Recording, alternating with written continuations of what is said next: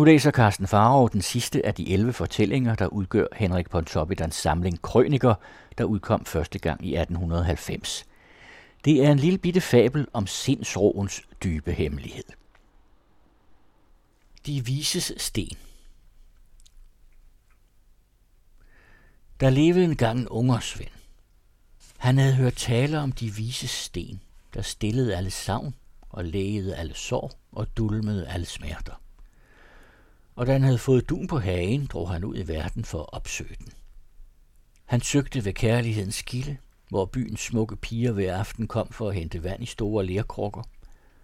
Han drog med pilgrimsstaven op til troens himmeltinder, og han steg ned i visdommens dybeste skakter.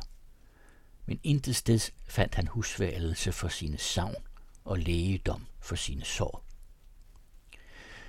Der hørte han om en mand, der levede ene ude i ørkenen i selskab med et ulvekuld.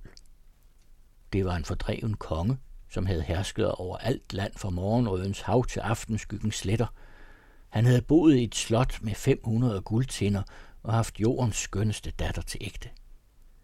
Nu levede han som en tigger i en usel jordhytte, forrådt af sit folk, forladt af sin hustru, forhånet og forstødt af sine egne sønner, der havde udstukket hans øjne og drevet ham ud i elendigheden. Ungersvenden, der var vandret ud i ørkenen for at opsøge denne hårdt prøvede mand, traf ham siddende på en sten foran sin jordhule, i færd med at lege med fem ulveunger, der lå på ryggen og spejlede i sandet omkring ham. Hans hår og skæg var hvidt som en oldings. Hans kæmpe skikkelse var bøjet, og han havde næppe pjalter nok til at dække sin nøgenhed med. Da han hørte den fremmede nærme sig på sand, løftede han sit mægtige hoved, og over det solbrunede ansigt med de dybe, tomme øjenhuler gled et smil. Den unge vandringsmand undrede såre, og han sagde til ham, er det dig, der har været konge og har hersket over alt land fra morgenrødens hav til aftenskyggens sletter? Den gamle nikkede. Ja, det er mig, sagde han stadig smilende. Og det er dig, der har levet i et slot med 500 guldtinder og har haft jordens skønneste datter til ægte. Hm, ja, min søn. Det er mig. Og det er dig, der blev forrådt af dit folk, forladt af din hustru, forhånet og forstødt af dine egne sønner, som stak dine øjne ud og drev dig herud i elendigheden. Åh, oh, jeg vidste, ja, ja, jeg vidste. Og endda smiler du.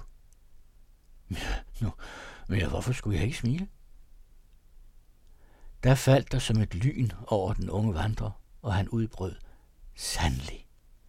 Så har du også fundet de vise sten, der stiller alle savn og læger alle sår og dulmer alle smerter. Sig mig det. Har du ikke? Oldingen stussede. Ja, de vise sten, sagde han. Ja, nu ja, du har vist ret, min ven. Jamen, hvor er den da?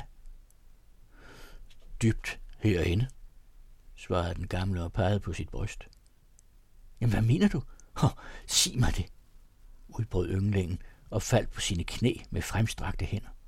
Hvad er de vise sten, der stiller alle savn og læger, alle sår og dulmer, alle smerter? Der rejste sig den stolte konge, og han sagde, det er den dybe, tavse menneskeforagt. Ja, man må mindes Pontoppidans berømte udtryk, man må holde gallen flydende. Som alle de små fortællinger i krøniker viser, var hans tiltro til menneskene ikke overvældende.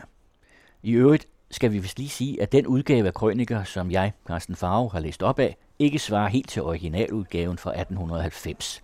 Pontoppidan havde den vane altid at arbejde videre med sine udgivende bøger, forbedre og forandre, beskære og tilføje, så også krøniker kom gennem årene i adskillige ændrede udgaver. Den, I har hørt her, er den af Pontoppidan-kenderen Torkild Skærbæk redigeret fra 1979.